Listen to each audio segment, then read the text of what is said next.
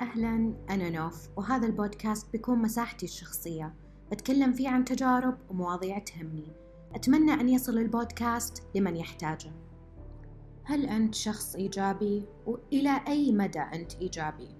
هل إيجابيتك بزيادة وتحس أنه كل شيء لازم بس تغير تفكيرك وخلاص تتغير الظروف كلها؟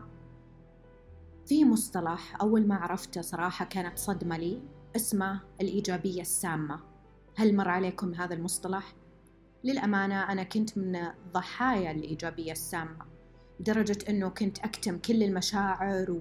وما أفرغ ولا شيء وبس أنه خلاص أغير تفكيري لتفكير إيجابي وانتهى الموضوع يعني تخيلوا معي مثلا مريت أنت بمواقف جدا صعبة مثلا لا قدر الله صار لك مشكلة بالسيارة أو حادث لا سمح الله صارت لك أشياء كثيرة وتأخرت على الدوام أو جاك رفض من مكان أنت تبغاه أو يعني ظروف الحياة الصعبة هذه. وتجي تبي تشتكي لأحد ويجي يقول لك خلك إيجابي خلك إيجابي. ما نوش تكون ردة فعلك. هذه هي الإيجابية السامة. ما فيها أي تعاطف مع المشاكل اللي أنت مريت فيها. ما فيها أي تعاطف مع حالتك النفسية. يعني بس كأنها تلقي اللوم عليك بعد أنه قاعد تحس بشيء سيء. يعني ترى طبيعي طبيعي أنك تحس بمشاعر. يعني مو بشرط أن كل الوقت لازم تكون إيجابي ولازم تكون حياتك وردية. ما في أحد أبدا حياته وردية. يعني كلنا نمر بمواقف كذا تعصبنا و... وتزعلنا وهذا شيء طبيعي. يعني هذه الحياة ups and downs. يعني أحيانا تحس إنك مرة مبسوط وودك تنجز كل شيء وأحيانا لا تكون العكس. تكون بس يلا تطلع من السرير. وهذا شيء طبيعي. لا تلوم نفسك ولا تحاول إنه تضغط على نفسك وتقول لا المفروض بس إنه أصير إيجابي والمفروض إني أنجز. أنا من الأشخاص اللي كنت إيجابية سامة مع نفسي. أوكي ما أنشرها على الناس ما أضغط على الناس بالعكس أعتبر نفسي مستمعة جيدة وأحاول أساعد باللي أقدر عليه. وبالعكس عندي تعاطف يعني مع الأشخاص اللي حولي. بس مع نفسي للأسف. كنت أضغط على نفسي ما تتخيلون. كنت أعامل نفسي نفس الجهاز. تعرفون الجهاز اللي بدون أحاسيس وبدون عواطف؟ يعني حرفيا كنت كذا. يعني لازم أنجز هذه الشغلة في الوقت الفلاني وإذا ما أنجزت هذه الشغلة في الوقت هذا اللي حددته لنفسي كنت ألوم نفسي وأضغط على نفسي زيادة إنه لازم أنجز أشياء مرة كثيرة في وقت بسيط. يعني الأشياء اللي تأجلت تنضاف للمهام اللي موجودة. ولازم أنجزها في وقت محددته لي. وأنا قاعدة أسمع نفسي صراحة جاني إحساس مرة غريب. تعرفون اللي كأنه مو أنا الشخص هذا اللي كنت زمان؟ يعني الحمد لله أنه تغيرت مرة كثير عن نفسي سابقا.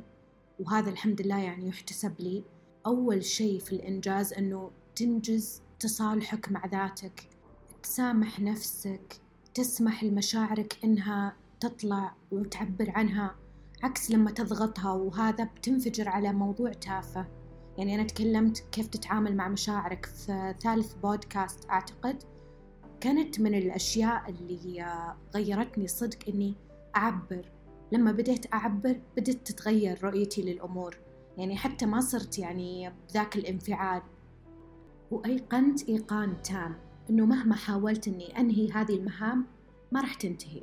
بالعكس بتتكاثر وتتضاعف وبدال ما أفكر بالإنجاز وإنه أضغط على نفسي زيادة صرت أحاول أستمتع بأي شيء أسويه بأي مهمة كانت صعبة ولا سهلة.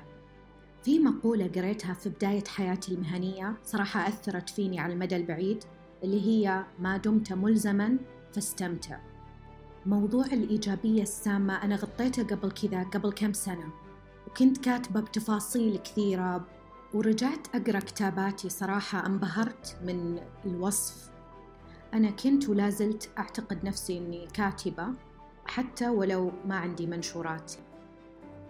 بختتم البودكاست بأحد كتاباتي عن الإيجابية السامة. حين أقرر الكتابة عن أي شيء أعزل أفكاري المشتتة. أحاول التركيز كيف سأملأ السطر الذي أمامي. أينما أخذني قلمي أتبعه.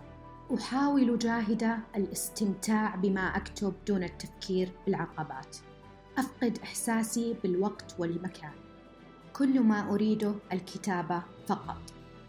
في ظل ظروف الحياة الحالية الجميع يحتاج هذه المساحة العلاجية. سواء كانت الكتابة، الرقص، الغناء أو حتى الاستغناء عن كل شيء. أينما كانت راحتك اتبعها حتى وإن تطلب الأمر الآتي: إصمات الضوضاء من حولك، اعتزال كل شيء للاختلاء بنفسك، ومحاولة التعرف على ذاتك. اسأل نفسك الأسئلة الصعبة التي لطالما تجاهلناها لنلهث خلف متطلبات الحياة هل أنت سعيد بهذه اللحظة؟ كيف يمكن أن أغير من حالتي لو كنت غير ذلك؟ أيقنت تماما أنه مهما حاولت إنهاء المهام لن تنتهي أبدا بل ستتكاثر وتتضاعف. لذا أحاول جاهدا الاستمتاع بما أفعله كما ذكر بمقولة قرأتها وعلقت بي كظلي ما دمت ملزما فاستمتع. هذه اللحظات هي كل ما نملك. نستطيع صنع ذكرى تخلد أو فقط نستمتع بمشاهدة اللحظه تمضي كما هي. دون تدخل منا دون العبث بهذه اللحظة وتلويثها بالماضي أو التعلق الشديد بأحداث ومجريات المستقبل. حين قرأت مصطلح الإيجابية السامة أو toxic positivity لأول مرة تفاجأت معناها ينطبق علي. كنت أجبر نفسي أن أبقى إيجابية أو أدعي الإيجابية لا أعلم. لا أقبل الفوضى. ولا أحاول فهم مشاعري بل كنت أرفضها بشدة.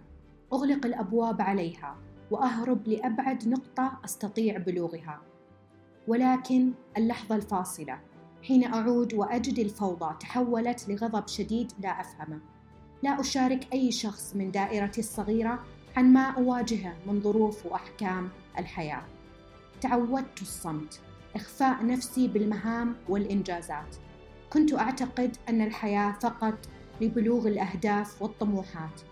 تناسيت حق الاستمتاع باللحظات المهدرة بالانتظار. ننتظر نتيجة ننتظر وظيفة ننتظر الشخص المنشود. ننتظر وننتظر. لم نخلق لننتظر.